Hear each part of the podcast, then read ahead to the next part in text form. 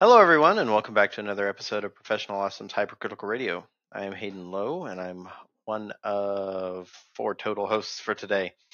I'm joined by, Dem Jazz. Mike Lewin. Dan O'Donnell. and we do have a special guest, so please introduce yourself. My name is Amir Bentatu, and I'm from RS Future. We do a bunch of time attack stuff. You're from the future? We're trying. Jesus Ryan. Christ. Is the future is the future good or bad? Should I just stop Ooh, now? just stop now. Trust me, it's all downhill. Oh crap. Um, that's that's upsetting. All right. Well, I'm gonna go, guys. Off to the suicide chamber. there, there you go. Futurama all over again. Anyway, um, yes. So Amir, uh, I think some people know uh, RS Future. Um, obviously, you do some time attack stuff. We we know that. Um, can you tell us a little bit more about uh, you know the company, how long you've been time attacking, those types of things, how long you've been helping uh, yeah, you know, competitors run So fast, all that. I know you guys are obviously not based on the West Coast. You're kind of Midwest area, but out here we have our own little kind of bubble and pocket of track and time attack stuff that uh, I'm pretty heavily involved in. So I've been running RS Future for about three years. We do a lot of uh, race car and time attack style builds, and then we also have a time attack team that we uh, have been running for three, four years under this banner, and then I've been competing in time attack since about 2013. Very cool. So you uh, obviously you're running on the on the West Coast.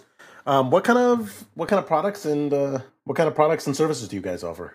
Yeah, so the big thing that we do is we do aerodynamic components. Most of them are bespoke kits that we kind of make one offs for uh, for a lot of cars, and we're transitioning into making uh, bolt on kits for a lot of the popular applications. So wings, splitters, side splitters, end plates, diffuser tunnels, diffusers, that kind of fun stuff. So we've been ramping up production over the last six months and uh, fine tuning a lot of our processes of what we do. We tend to push things to extremes. Sometimes it works, sometimes it doesn't. We often test that on our cars or cars that are like test beds and uh, getting that all sorted out so that, that way customers have a solid product. And then in the shop, we uh, run a few cars. So we are unlike most shops where they're trying to turn cars out as fast as they can. We probably have like uh, 10 projects a year, along with the random kind of little in and out things that happen occasionally. And then we also do just our aero installs. So we do have a shop, but it's not like your typical kind of bring it in for a coilovers kind of shop.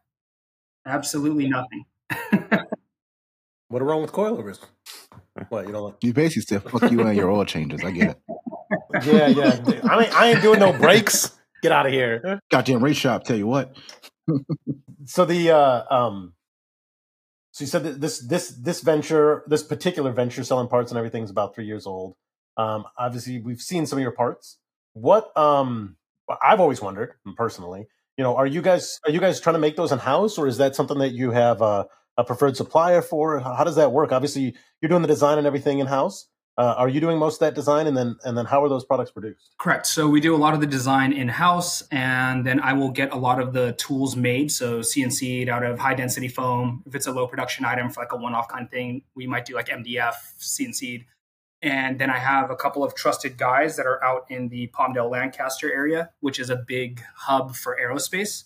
So they work on uh, a lot of like prototyped aircraft or uh, there's that one i forget what it's called but it's like the biggest plane ever made. One of our guys works for that company and uh, they all have an aerospace background do amazing work and they'll do a far better job than i would. So i leave the composite construction to those guys just for bandwidth kind of situation. They have their own shops. It's a pretty messy industry so luckily i don't have to do that in house we'll make prototypes and one-offs. Like we're making carbon doors and carbon deck lid and hatch for the nsx right now in house but uh, other than prototypes and one-offs we really don't do a whole lot in house Yeah, we kind of have the same philosophy. Is that we don't we don't want to do you know you let people do things that they're good at. Don't try to don't try to be better than them at it, and then uh, and then you know focus on the important things because each person's got an important role. You let that person do that important role, and it seems to work better than you know trying to be in everybody. Yeah, absolutely. Even with like our time attack program and our clients, we do the same thing where I have uh, Riley Stair, who's our fabricator. He has his own shop, but he will fabricate better than I ever will in my lifetime. So we just send stuff to him. Same with like engine builders or anything else. And then the stuff that we are good at, we we deal with that in house. And then we will also help like direct a project. So if someone wants an A to Z build, we'll reach out to these guys that are amazing at what they do, let them do their work. We put it all together and make the plan for the client. and Riley, for people that don't know, is that Riley the one with the Firebird? Correct. The white Trans Am. That's super crazy. It was a Hot Wheel, all sorts of cool stuff. Yeah, yeah. So if you don't know, you can go look up Riley's car. Um, it it was at SEMA and was it at PRI as well? I can't remember. I think so. It's been to a ton of stuff, but I know SEMA at the Vibrant booth was the big one that it kind of first got its notoriety. Header, header, headers Right. known for its headers. Exactly. The ones that piss people off. Upset the internet. yeah, well, I mean, that's not hard. It upsets me too. Oh, it's that's okay. Fantastic work. I just don't get it. You know, I don't get half the things that happen. We know this. I'm I'm so focused on the engineering side of things that I have no idea what's going on half the time. Well, it would probably make you very happy to know that you made a new set uh, of headers that are no longer the eight to one, and they're far more functional, and they made more power and did everything you would want it to. He, that was more of a test of his fabrication capability. So it would be like uh, anyone else that wants to push the limit of what they're good at. He was doing that with that header, which he did a good job of, but switched to something a little bit more conventional on the current setup. And if you guys are at finals, it may be there and I think he's going to run it like super lap out and a bunch of other stuff. So the cool thing about that car is that despite it being a total art piece, he drives the crap out of it. And right now he just got some like billet uprights and a whole new wiring harness, Motec, everything kind of situation on that car. So he takes it pretty seriously. That's sweet. That's pretty cool. I mean, that's you know, I, I respect that. I respect that. You know, like the headers in the first place. I was like, I don't know why you'd spend so much time on this because it's not going to work. But hey, more power to him. He remade them. Gonna make power. At least he drives it, right? It's Yeah. not just going to sit there. If it sits there, then it makes me upset. Then it's like, what's the point again? Yeah. I, just, Yeah. I, am not, I'm not good at art. There it is. I, I, I, Mike doesn't understand the value of the banana it tape to the wall. Like, let's just be real. or, or in, in the term like Indy has at art museum, we went down there and somebody put a string across the room. And, and the little plaque said, How the string divides the room tells you a lot about who you are. And I was like, It was weird. What the? Mike was just pushing poor people to one side. It was very odd. the room the room starts to self segregate, and then you get really afraid, and that I think is the art piece. So no, no good, no That's good. Take that string out of that room. Yeah, but that's cool. I mean, you know, Riley's a fantastic fabricator, does really good work. So that's cool. So yeah, it's it's it's about getting the right team together, and that's that's awesome. That obviously you have that guy on your team, and then you also have um, sounds like you have some good uh, composite work done by you know quite a few who are, are capable. Um, what's I guess of the products you know moving forward? What's what's the plan with that? Are you got new products coming out? Those types of things. Yeah, so we're launching our diffuser in the next month or so. So the NSX will be the test bed for that. I tend to try to test everything on that car. So that way, if a client gets a product, it's been on something that I've personally driven, built, and tried to go fast in. So we're going to have a, a full production, like very low cost or fairly low cost for what you're getting kit that we're taking and putting that diffuser on the car along with our flat floor and uh the same splitter we had in street class see what the car will do. And then before Coda, we're developing a little bit more of an advanced package. And then afterwards, it'll get much, much crazier. May I ask, like, what's the the process of how you start building? Are you, um, are you doing any 3D scanning, anything like that, or? For the really crazy aspect of the car, yes. So uh, if we have something where it needs to be uh, fairly fine in the details, we're going to 3D scan it. So all of our products currently, like trunk mounts and things like that, we 3D scan the car and have all of that made in CAD. And then in terms of like we're using best practice kind of situation for the vast majority of the off the shelf stuff, since it's impossible to model every car out there. But uh, for a little bit more of the detailed stuff, that's all scanned, and then we send it off to a phenomenal aerodynamicist that helps us out with that stuff. That's impressive. Very well done. Thank you, I appreciate it. I uh, I know what I'm not good at, so I make sure I don't do any of those things. hey, call upon the strengths and pawn off the weaknesses. I hear it. Yeah, that's why I ask everyone else to eat my vegetables. So everyone else does that for me. but you keep all the chicken nuggets. Here you go. That's right. I keep them all, every single one of them. oh God. So that's cool. So a lot of your, your a lot of your products right now. You, Don't get 'em uh, started. Lots of them are. Um, are oh God, shut up. Lots of them are. Uh, lots of them are best practices, and then you're moving on to doing more kind of scanning 3D 3D builds for particular applications, or, or what's the plan? I guess. So you're trying to be application specific, or are you just trying to have universal parts as well? Uh, a little bit of both. So the universal parts are nice just because there's plenty of people with the like various platforms that you can you couldn't make something for everything. So we'll have like a wing that has you can put your mounts wherever you want them. Splitters that we know work pretty well. You know, like ours is currently an off the shelf just flat piece of carbon that we bond tunnels into, and we know that that works fairly well. All of the angles of everything are pretty moderate or modest, so that that way they'll work in most situations. And uh, try to keep it like that and keep that pretty simplified. And then we have a couple of projects happening pretty soon that are going to be full scan and kind of show, I guess, the full force of what we are capable of, which I'm excited for. Very cool. Very cool. And then you, you said you work with a particular aerodynamicist to do all the, the CFD side of that work? Correct. We have like a couple of guys we've worked with, and they've all been amazing. Uh, I have one that's very good that uh, is helping uh, with the NSX design. So I'll have a lot of ideas. We'll go back and forth, and he'll let me know what he thinks, you know, the best path is kind of situation. So, what what was your day job? If this just started three years ago, what were you doing before that? I was a service manager at a BMW and Porsche shop. So, still work related to cars, but it would be nine to five, work there, do everything that I had to do. And then at night, they were kind enough to let me bring the car in and work on it. And that's when the car was in its, or all the cars were in their more mild forms. And then once I got my own shop, I bought a little, or I leased a little shop that was a thousand square foot personal shop where my girlfriend started her business. And then I would just play with cars and try to make, you know, whatever I could. And then eventually that just turned into a business where it became my full time job. Sounds like a good girlfriend. Yeah. She's amazing. And she's a fast driver. there you go. Dang. I should I should come clean right now. So I did I worked as a service manager for like one or two months at Honda. It was a god awful job. I don't know if that was your experience, but oh my gosh, it's so challenging dealing with customers all day, every day that are frustrated and upset and coming in a bad situation. And it was tough. But I would also work on my car in the evenings after um, after the main shop hours were closed, but not necessarily with permission. And I don't I don't know if you were around for this, Mike, but do you remember I got like the Evo uh, stuck oh, on a lift where the lift wouldn't go down. So the lift was like stuck four feet in the air, maybe three feet in the air.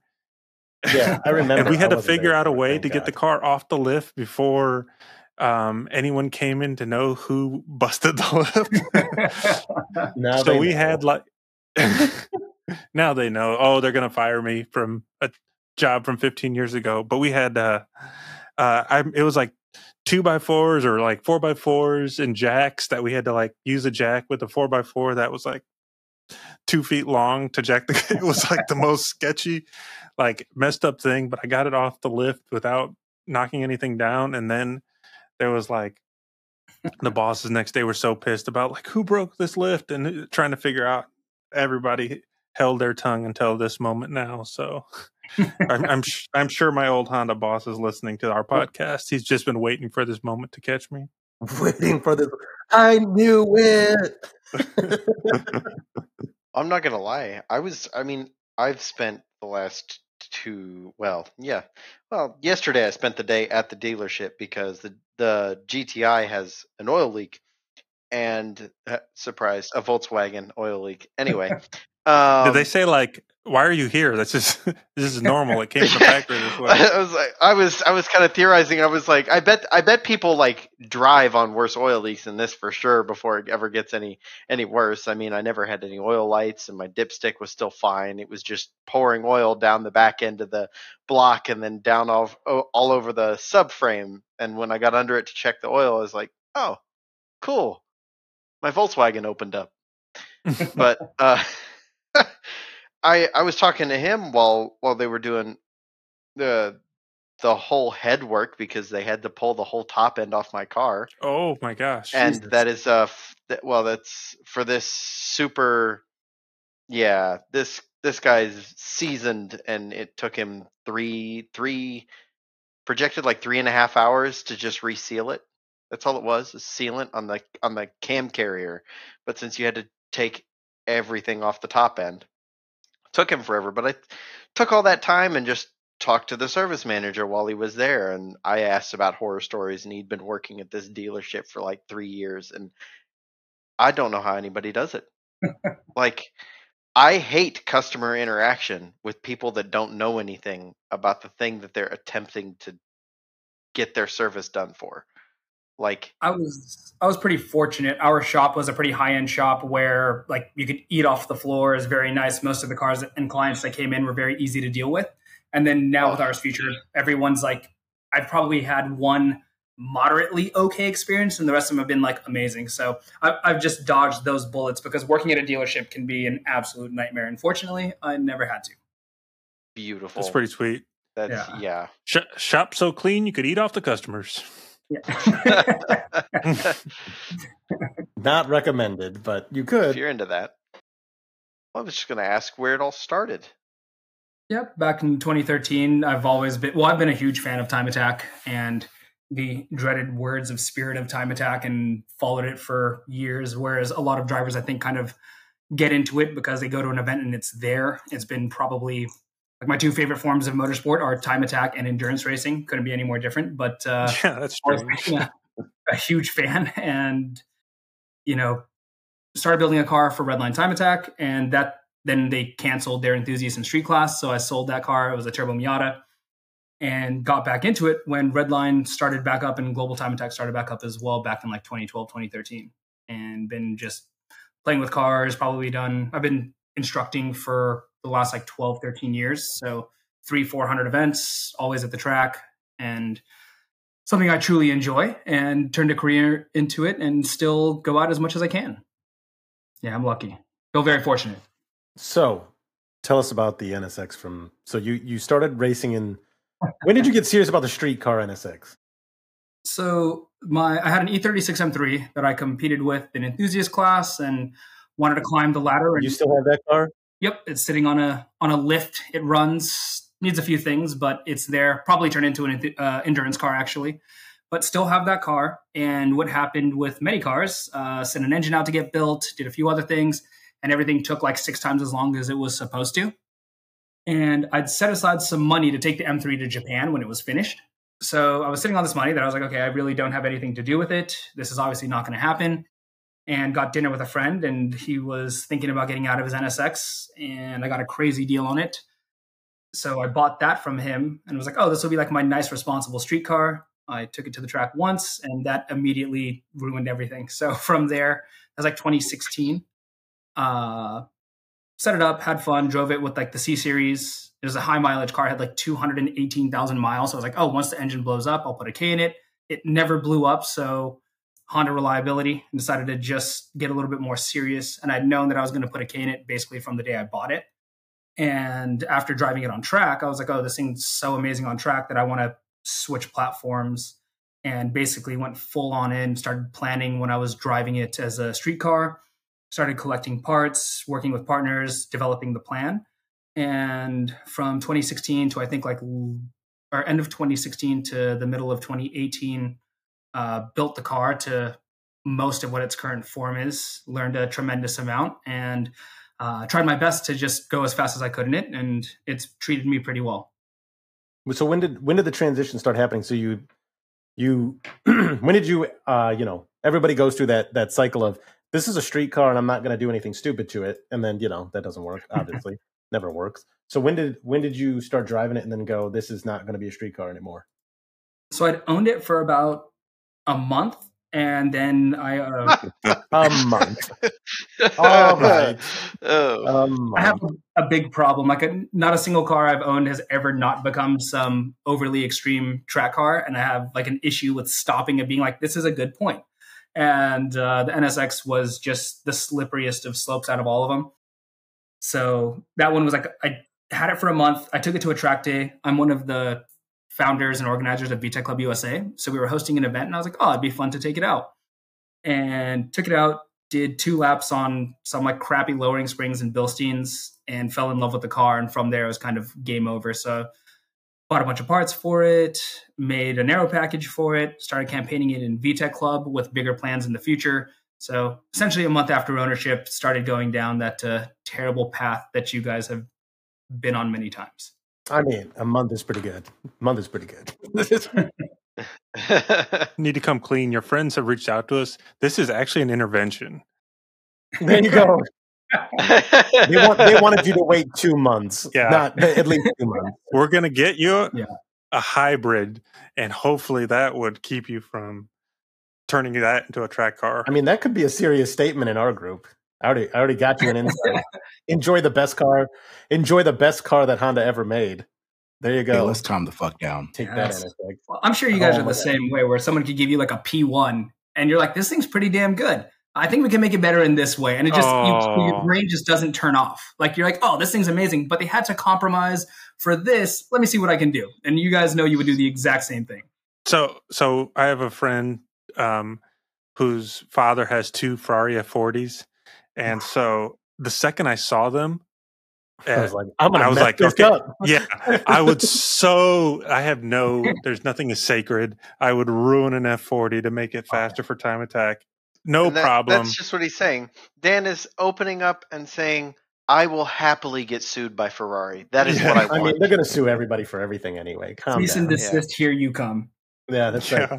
They Don't, don't, be actually, racing our cars. Yeah, they don't. Yeah. They don't accomplish anything, so it doesn't matter. They're just getting angry at people for no reason. Don't paint your car. It's ridiculous. on the NSX, that rear suspension in particular is kind of funky, right? Like, have did you have any issues with? I mean, handling. Like, I've I've never been in an NSX. You said you fell in love. Like, what about it? So, um, like that, I'm very fortunate in that I get to do a lot of coaching and I get to drive a lot of very exotic, fast cars. And I would say the two most enjoyable cars I've driven, like basically out of the box, have been an NSX with light modifications, and then on the complete other spectrum of like extreme, like McLarens. Uh, they you can drive them with the right foot very easily, and that made the NSX really enjoyable. Where I feel like with many front engine cars, uh, you kind of pray for grip and then you don't get it, and you do your best to get as much as you can. Whereas in the NSX, it's almost the opposite. the The front will have more grip than you need, and the rear will be along for the ride. And if you know what to do with the right pedal, it'll typically do exactly what you want it to. You like you can just lift off, oversteer, and get the car to rotate, get back on it, and it's a very very easy car to drive in that sense. And I'd driven quite a few mid-engine cars, but none had really spoken to me in the way that like that one did. And it's very analog. Still feels fun. Yeah, that's that's sweet. I remember had the opportunity to drive. Mike, do you remember what it was? Is it was it four five six? No, yes, What? Four five eight. four five eight, and uh, we got to drive that back to back with uh, Gallardo, and the Gallardo's the biggest piece of shit on the planet. I will. Oh, it was horrific, and it's amazing. Like, it's like don't meet your heroes, yeah. and so it makes me nervous. Like, oh, if I got a chance to drive an NSX, which is you know a car I've longed for for most of my life, um, it makes me nervous. But on the flip side, hearing you say how lovely it is, yeah, that's like I lost all respect for Lamborghini in one day. uh, I worked for uh, like an exotic type, like you drive kind of the situation. Someone comes, they pay their two hundred dollars, and they drive them around like a track or whatever.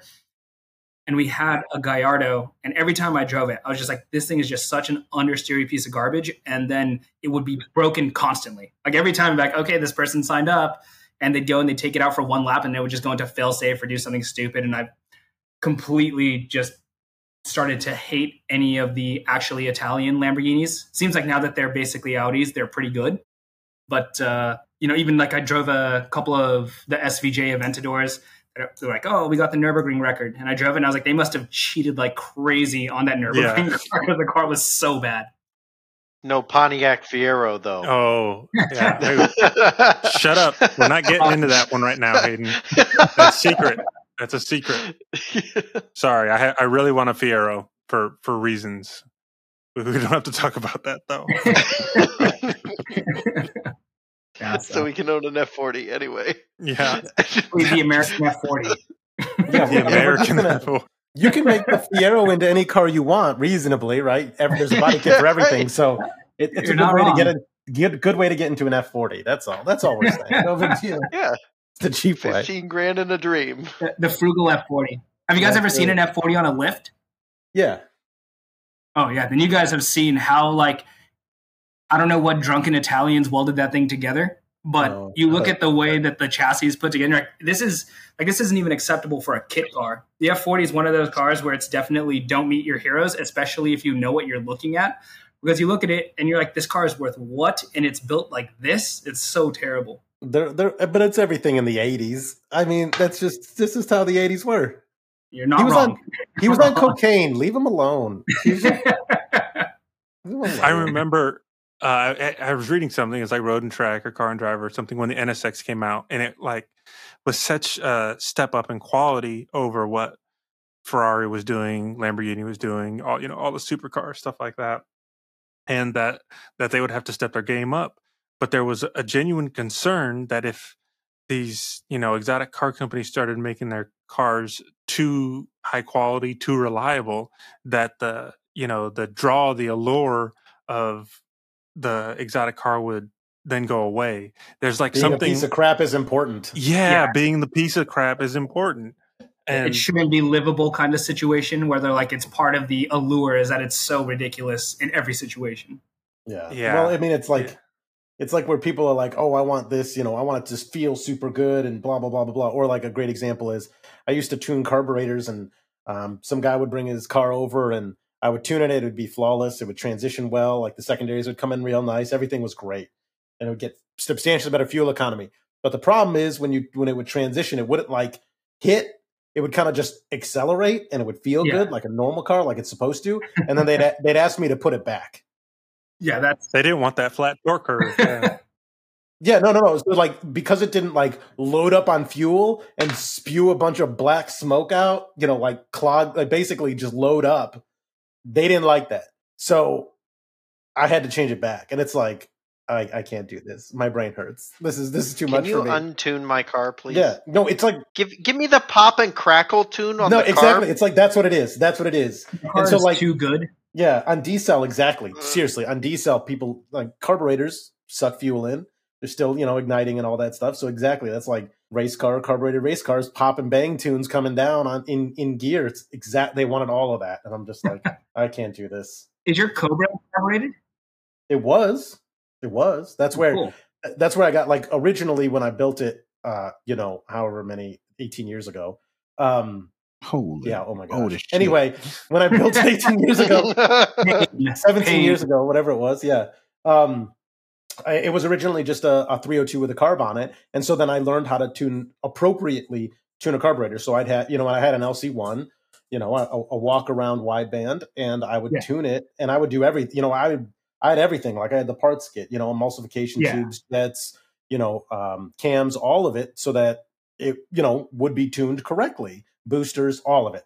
And so I would be doing all the vacuum checks and doing all the, you know, the O2 checks and all that up and down cruise and all that stuff. And then once I got done, they'd be uh, they'd go drive it, and it was fast. They'd be way faster than they were before. A bunch of old guys in Cobras who shouldn't have them because they can barely handle like you know a Miata. But anyway, way faster than it was before. And then they'd be like, but it doesn't like hit when I get on the gas. And the, the problem was that it just accelerated. There was no extra fuel. There was no extra anything. It just kind of just did what it was supposed to do instead of bogging and then coming up on power.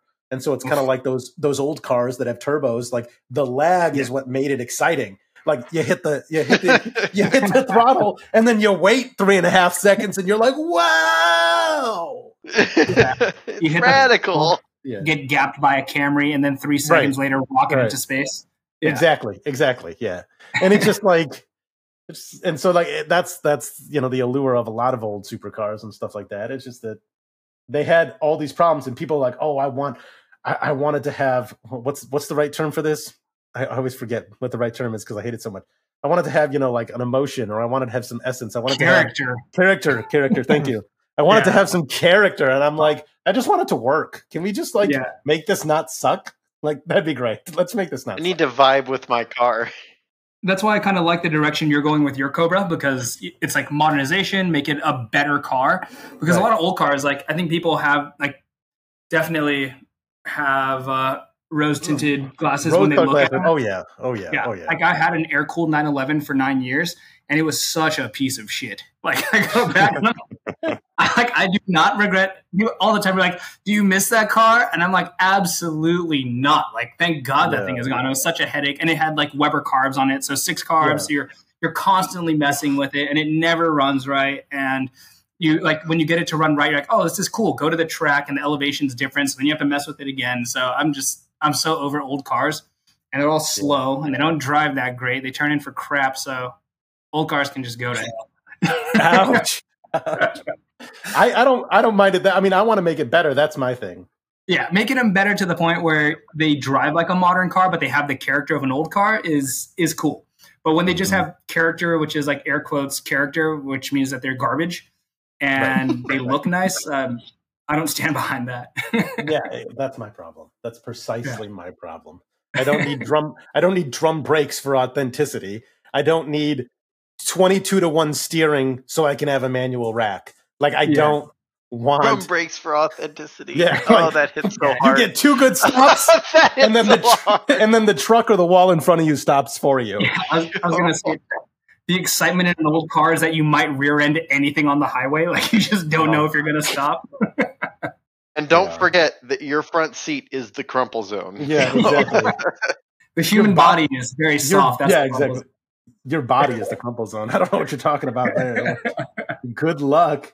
You, I al- always make a joke. It's like one of those things you hit a shopping cart and the shopping cart wins. And it's like those, those quality shopping carts have all those uh, extra reinforcements. So now that everyone hates Mike and I for saying that opinion, yeah, exactly. No, I, I grew up. I grew up. I loved old cars. I absolutely loved old cars. But from the beginning, I always wanted to make street machines updated. Like I always wanted to take. Like I realized very quickly. Um, I almost I almost bought this Nova back in the day, a '69 Nova, and I was looking through it. I was like, I could do some stuff with this. And, you know, this is this is 16 year old me, and and I was like, I Yeah. can do some stuff with this. And I was like, man, there are so many things that need to be improved on this car to even make it, you know, a 2000s car, which is like insane.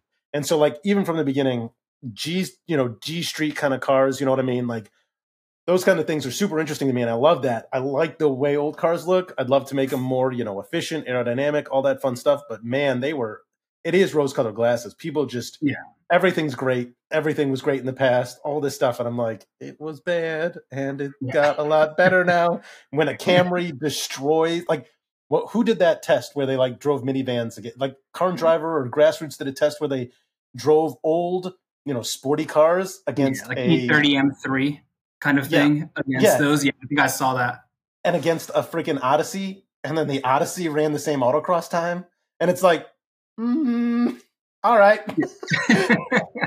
this car, is- this hundred thousand dollar M3 really isn't that great. right. It, it it it's cool. I'm not gonna say it's not cool. It's Yeah. just not that fast. Uh, It's it's cool, and if you want dudes to talk to you at the gas station, that's like the best Right. car. Yeah, yeah, yeah, yeah. My Cobra has attracted a lot of males and no females, so that's kind of how this works. oh, you must get a lot of attention. Nope, not. Yeah, you know, no, you're right. Not I, I you sure think. do. Ropper dick magnet. If you like bearded old white men, then drive a Honda Insight because it's like the same. They all look the same. I can't tell them apart. Oh my gosh, they always. What kind of gas mileage does that get? Is that is, is, is that a spaceship? oh, how how old is that? Is that? It's like oh, it's twenty years old, sir. That's uh, get sixty miles to the gallon. Oh dear me, I'm driving my Silverado. Yeah, Isn't that the car that is was built in the NSX plant and like they took everything they learned about all of the aluminum extrusions and then made it better on the inside? Hell yeah. Yeah, so I, I can nerd out on that. go. I'm not an old white man with a beard, but if you want a semi old brown man to come talk to you at a gas station, I'll come talk to you.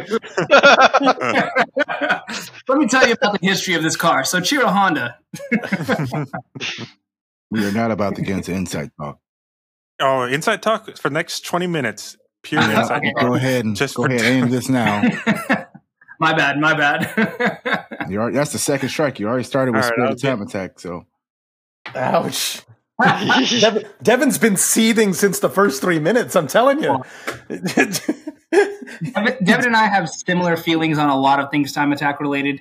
We just disagree on spirit of time attack. yeah, mm, there's a, there's a agreed. special spirit that touches you differently. We get it. It's okay. Yeah, exactly. The spirit, he caresses me at night. The spirit is my big spoon. Yeah, exactly. Who who wants to be Big Spoon anyway? It's cold. So, are you? You were talking about Japan earlier. There's nothing Yes. more Spirit of Time Attack than that. Is that a, a future goal still for the NSX? Uh, I don't want to say too much, but we do have loose plans in the near future Like if we accomplish everything we want to accomplish in the US, uh, World Time Attack's a very cool event, but I would say Japan appeals to me far more. Mm. And what and, and that's just because culturally or the I like, hate is Australians too. Okay. well, like the World Time Attack rule set is very cool and it does a thing, but US Time Attack cars are normally not built anywhere near that rule set. And then the home court advantage is so massive there that I'm so competitive that if I went, I'd want to ship the car almost like a six months early and really do everything that I could to have a good shot at whatever class I was in. And in Japan, it would be almost more of like a vacation. Like, hey, we're going to go, we're going to do our best. Who cares? But we have a lot of friends and a lot of contacts in Japan that would help us with the process. And it would almost be a go drive all of the tracks that as a kid I really wanted to drive, like Tsukuba, Suzuka, Fuji, Autopolis. So we'd leave the car there for a while if we went and uh, try to just make it almost more of an experience with a car that we love versus and a team that we love versus like trying to go and smash every record. Sure. Yeah. That's the spirit of time attack. Ah. let, let the spirit touch you. The spirit is touching me in Japan. Yeah, I agree. I mean, I agree with the the kind of the sentiment between um between Australia and Japan. It's kind of a different feel. I feel like yeah, the Australia's pretty serious at this. Everything feels very serious. Maybe Yeah. unintentionally so, but it does feel very serious.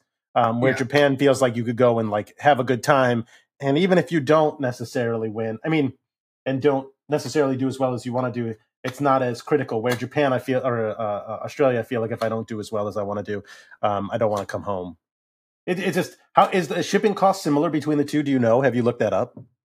They're fairly similar, both like ridiculous right now. So we're hoping things kind of change. Uh, but, you know, probably going to be a little crazy. So that's why we're going to leave the car out there for a long time if we do take it out there, just so that that way we kind of get the most out of it, let it become an experience, see if we can Sure. give Fire Ando a run for his money. And then, you know, like you were talking about the whole if you go to Australia, you want to do well, or just the way our car is built and the philosophy, I think we'd have to add some insane amount of ballast and change everything about it to the point where it almost wouldn't make sense where we're not competing with the car we compete with here. It'd be a totally different car and just pray for the best. And you see it where I think you see a lot of internationals go in and internationals that have smashed it in their respective region. And not to say that the Australians wouldn't come in and kill it because they would. Their cars are unreal. And I have the utmost respect for World Time Attack. going to try to go this year uh, as a fan. But uh, I think in terms of going out there, if your goal is just to go have fun, which is totally cool, like be part of the spectacle, it's rad. But if you're going with the goal of doing as well as you can, it's just the cards are stacked against you. And uh, if I went, it would be the kind of situation where we would almost we have a second chassis that we're considering building to the international unlimited rules, and that would be the car that we take, not the current one. Yeah. What's the but what, what you're looking for? Two thousand pounds on the NSX, right? Uh, yeah, sub two thousand is the goal, which seems like Yeah. I was just going to say that that seems like you'd have to add two at least two to three hundred pounds to the car back to run it Australia. Exactly. So, and which isn't the worst thing. We could change the weight distribution, do a couple things because obviously it's funny because like real Time Attack, it you can do whatever you want aero wise, you can do whatever you want power wise, but we're going to limit you on weight. Also, you know, if I were to talk to Ian Baker, I'd say that I don't necessarily think that weight limits are in the spirit of Time Attack. Oh God, don't do it. I don't know how you guys feel about it. You guys, I mean, you guys might feel different ways, but I think that's what I like about the US. So obviously, you have to add a weight to the NSX if you were to take it to World Time Attack, that specific chassis. But where do you feel? Do you think that the lightweight is your biggest advantage on the car? What are the strengths and weaknesses of the NSX? So some of the strengths are that it puts power down very well because of the weight distribution. Uh, that's been a big helper for us in street class with the tire limitation. And then also the natural shape of the car. The frontal area is pretty small. So it's a very efficient car. Uh, with less horsepower, we're able to typically hit higher VMAXs in the competition and naturally weight. So because I'm pretty crazy about weight, we got the car pretty low. I think uh, fully wet, full tank will still be below 2000 fairly easily. Uh, so it's definitely here one of the big advantages. Whereas, like, you know, Ferris, who's an amazing competitor, built a really cool car. We know power wise, we're just not going to be able to compete once he gets that thing sorted. Where the a V8 LS that's fully built, twin turbo, power wise, we can't touch him, but power to weight wise, we can get to the point where potentially we're at the advantage. What uh what was the street class power to weight? Um, we were in the ballpark of I think five. Here, I can tell you right now. Yeah, it's like how much did it make? It made five fifty, right? Uh, Something like that. we made so with the G3770, we never got a proper uh, reading on it because we would spin wheels on the dyno. But kind of extrapolating, we were like, okay, I think it would be right around 600 to 650. So Okay. I would say, let's say at 600. Well, actually, our power to weight ratio was four, so still pretty good. And Yeah. with uh, yeah, Like that's that's all right, I guess. No big deal. We should have been better. Yeah, well, you, you guys know how it goes. No matter how well you do, you're always trying to do better. I was actually really mad. I thought the car was going to be about 150 pounds lighter, so it took me like a year to get over how butthurt I was about the weight of the car. And uh, uh, from there, the disadvantages are I don't know if uh, I mean you guys work with a lot of people. It seems like so you guys understand the benefit of like a multi-link rear suspension and things that they are able to control that really just make those things put power down amazingly. Like we have uh, a G82 M4 that we work with with Art of Attack, and we put an aero package, KW V4s, which are a street coilover, uh, Goodyear Eagle Supercar 3Rs, and we couldn't change the alignment because no parts were available, and the car did a 49 pretty easily at Buttonwillow. So it's like, and that was stock power. So like modern cars have a lot of advantages technology wise, kinematics wise, that the old car doesn't have. So I would say that's the only disadvantage it has. But compared to most of the competition of people running golden era Japanese cars or your typical kind of American car, uh, we don't have too many disadvantages. Mike, get an six, Chop chop. Mm-hmm. busted ones are what thirty grand now. Good luck. Not even busted salvage title is like 45, 50. Yeah, I wanted to buy luck. another one as a street car, and I will never do that because uh, I'm poor. Yeah, yeah. I mean, even if I wasn't poor, I don't think I would do it. But that's a that's a different story. No, and you're right. Not gonna lie, while we've been wouldn't spend that talking. I've Go ahead. well, I was gonna say not gonna lie, while we've been talking, I definitely went to Facebook Marketplace to find the nearest NSX and see how much they were. And there's a uh, there's one with 180,000 miles in Chicago, and it's red, and it's selling for 62.5. Yeah. So, so if I total mine, uh, fingers crossed Go. it never happens. But it would be we have one more shell that we would build, which would be like uh, take everything we learned and amplify it to twelve. And if that one got crashed, it'd be like, all right, time to move on to like Lotuses or something. Yeah, it's Next bad when a. Lotus is cheaper. Yeah, it's, New it's platform. crazy. I'm not in that tax bracket. That's crazy. the um, no, but it, it- and yeah, I mean, obviously the main competitors here that you're running against are us. You know, Will, James, all of the cars are you know 2000s era cars, right? And then Ferris. Yeah. You know, they're all they're all 2000s. They don't have too many advantages in terms of the the suspension. Obviously, ours is a multi-link in the rear, but we it's still a MacPherson front. There's not anything too too exciting happening there. Um, you're you're going to be substantially lighter than us, and we'll probably be around the similar power range, something like that. So, you know, that's that's the that's really I think the weight is your advantage there. Yeah, for sure. Well, and I think like guys like you, like I'm not gonna lie, when I saw you guys on the entry list, I got really excited because uh, I've always been a fan of what you guys do. You guys take a very practical and kind of uh, very innovative approach to a lot of things, and I feel as though naturally, if you guys beat the record, I'm gonna want to beat that, but. Uh, if there's like I know I'm not going to beat it at finals. It's the kind of thing where we're just doing a shakedown. And if there's someone I would root for, it's you guys because I think the way that you guys go about things is pretty inspiring, and the way that you guys are happy to share knowledge and whatnot. I think it's really rad. Well, I appreciate that. I mean, we're cheap. Uh, it, it, cheap, cheap, cheap makes you uh, cheap makes you do exciting things. You know, you try to figure out how to make things work, right? Like it's it is interesting. Like uh, we always make the joke that that you know other people's splitters cost more than our engine package. Um, Yeah. Maybe maybe not anymore. Our engine got a little more expensive this year, but um, Sounds like it.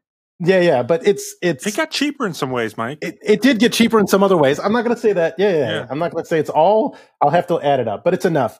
Um, but yeah, it just you know we we try to be holistic in our approach, that is all cost benefit analysis based. We can definitely drop a lot of weight if we we threw some cash at it in carbon parts or otherwise. But you know, it's it's more of a you know cheap.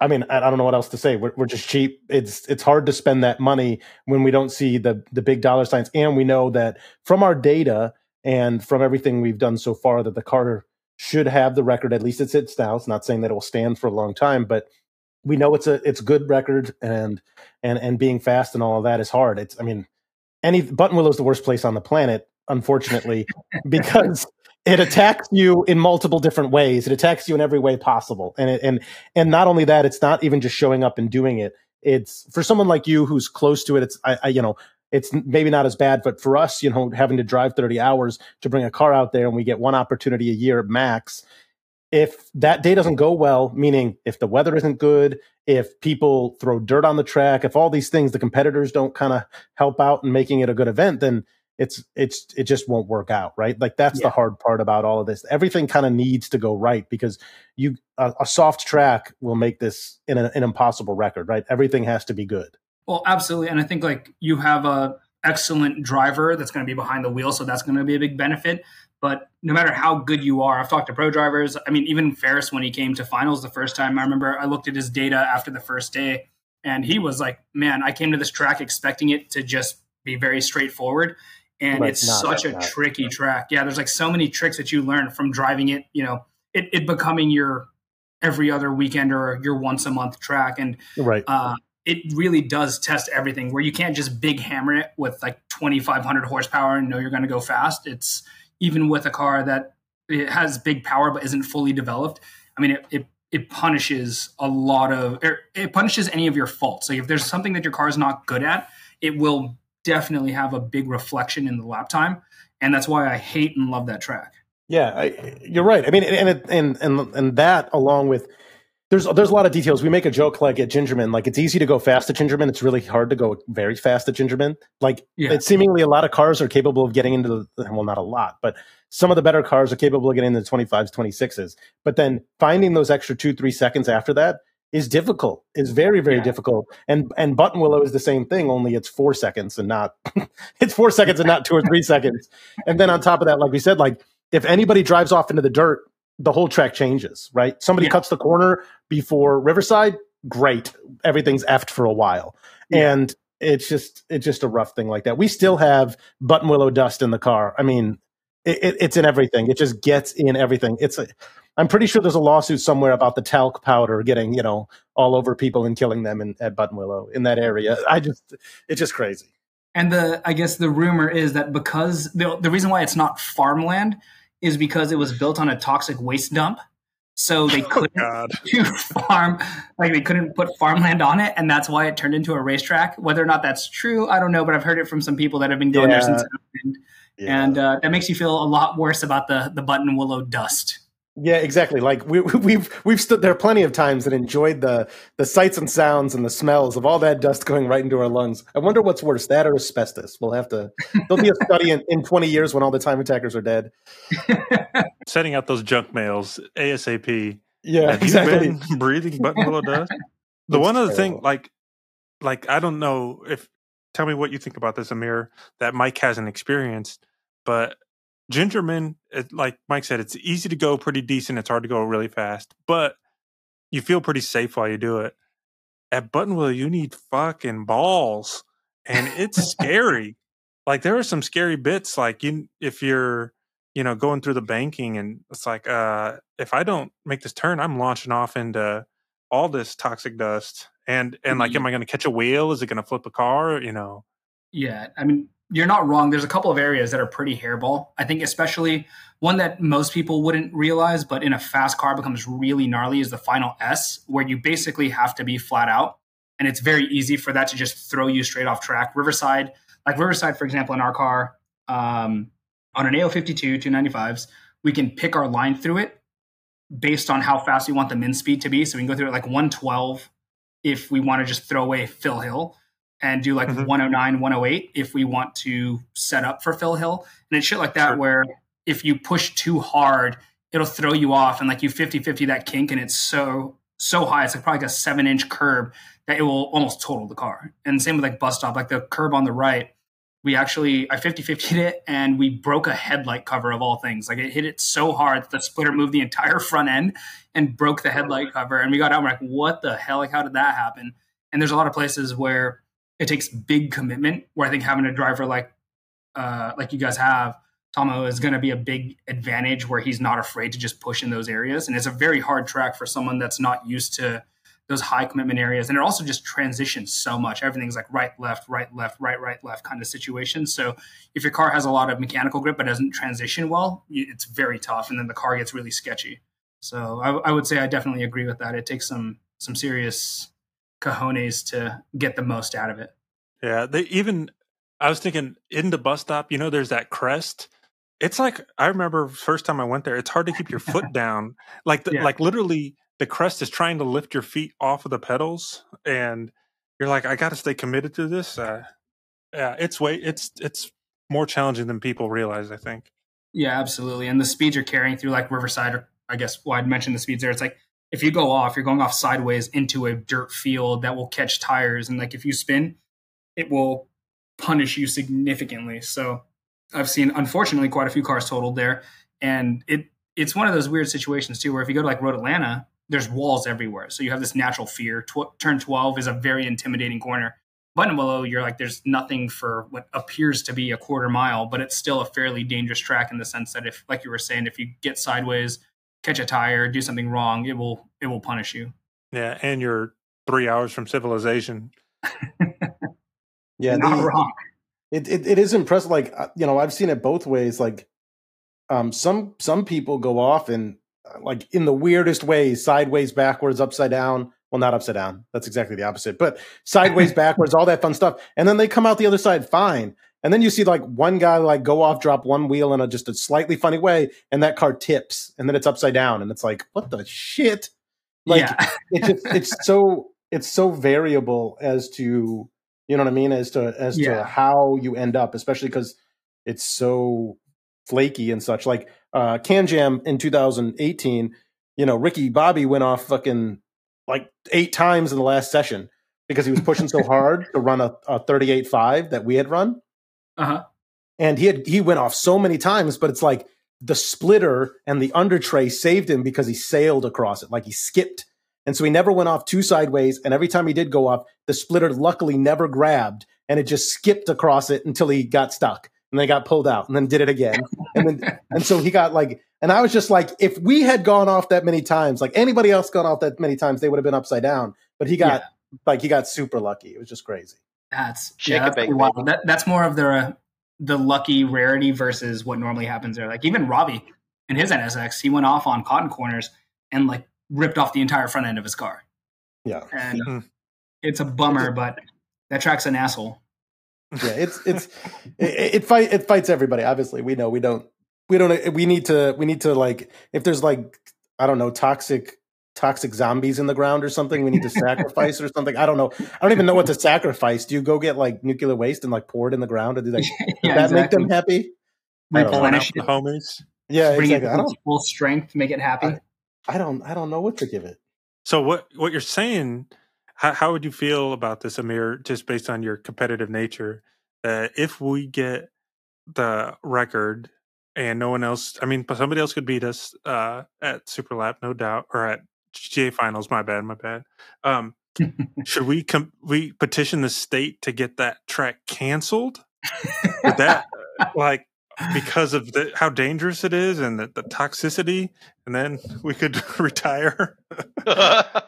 I'm not opposed to that, but we have to do it after I beat the record. oh, damn.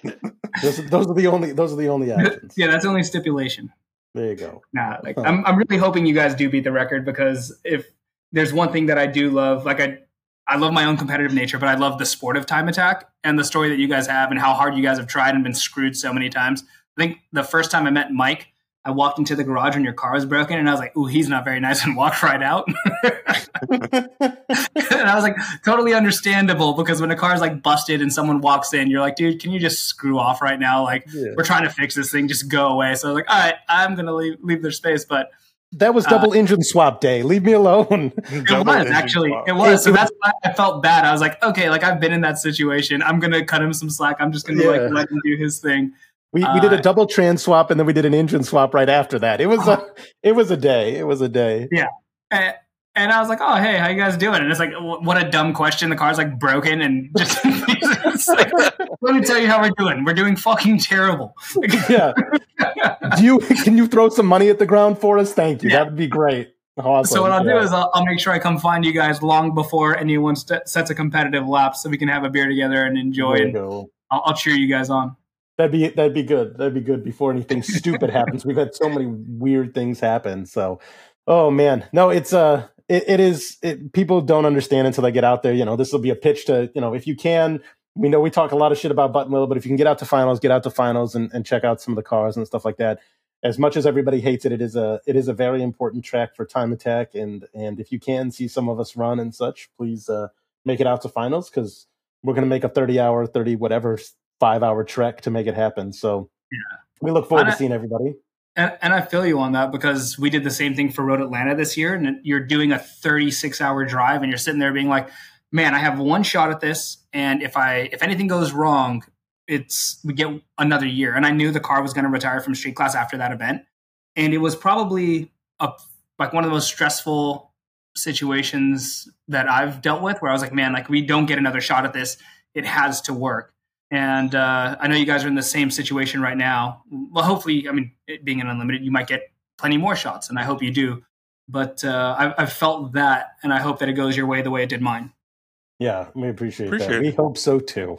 Yeah, Oh, you you have to come out to Gingerman, Michigan, and uh, that way there's like connections that you're you aren't by yourself in Atlanta or you know across the country. You could actually hang out, and if something goes wrong, get a lot of help.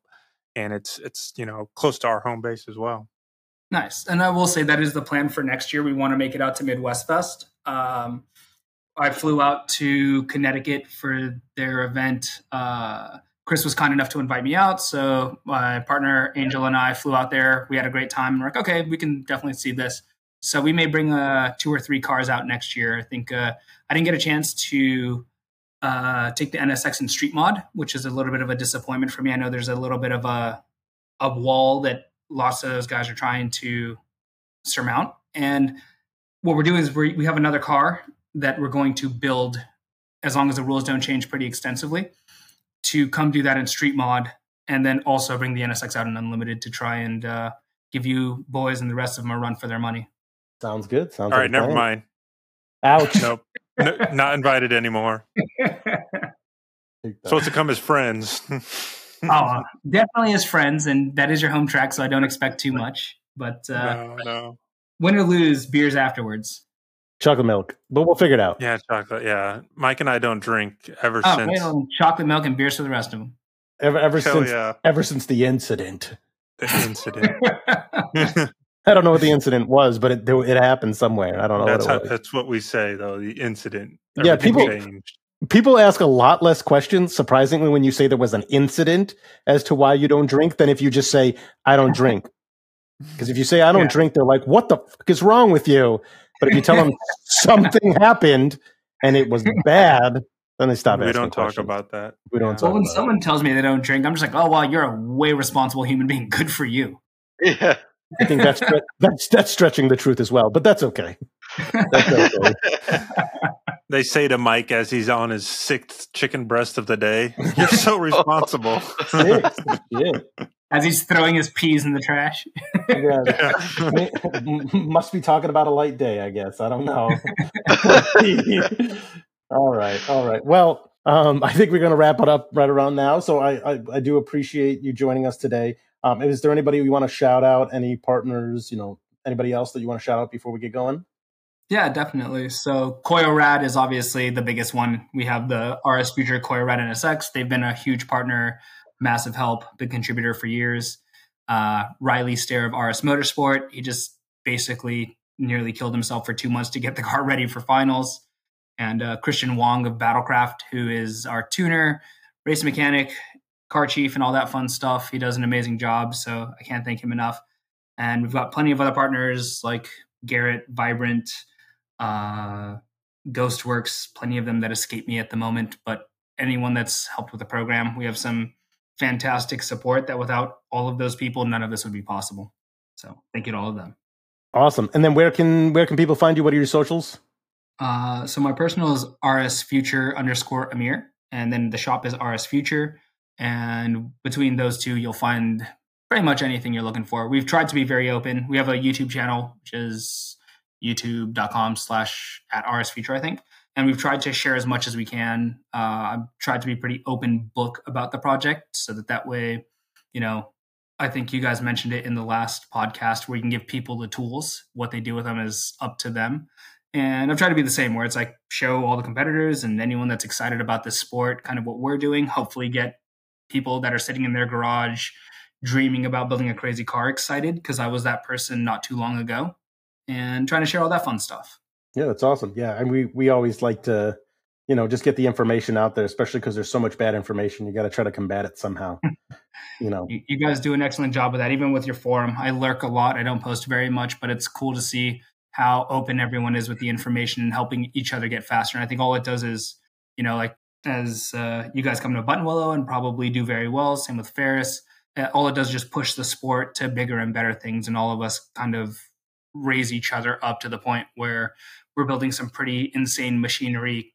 My goal is comparable with like DPI times. So I'm hoping you, Ferris, and myself push all of us to that point where no matter whether you're pro racing or not, you'd be like, these cars are pretty serious. Yep, that's that. That that be the goal. We'll see what ha- we'll see what happens. Yeah. So we'll see we'll see you out there in a in a couple weeks. And uh, it was great talking to you, and we appreciate you joining us. And everybody else, get out there. You know, check out RS Future. And if there's any questions, we'll put um, Amir's contact info and everything uh, on the whatever description, and we'll figure it out from there. Cool. Thanks, dudes. Sweet. See Have you. a good one. Thank you. Psst, it's that time again, boys. I need those goddamn reviews. You can say that Devin is forcing you to do them, or you can leave some genuine feedback, and I'll be sure to read them and get them back to the boys. In the meantime, you can join our Facebook group, which is Professional Awesome Technical Forum. You can follow us on Instagram at Professional Awesome Racing, and we have a Facebook regular page with the same name. But until then, we'll talk to you later, and we really appreciate you listening.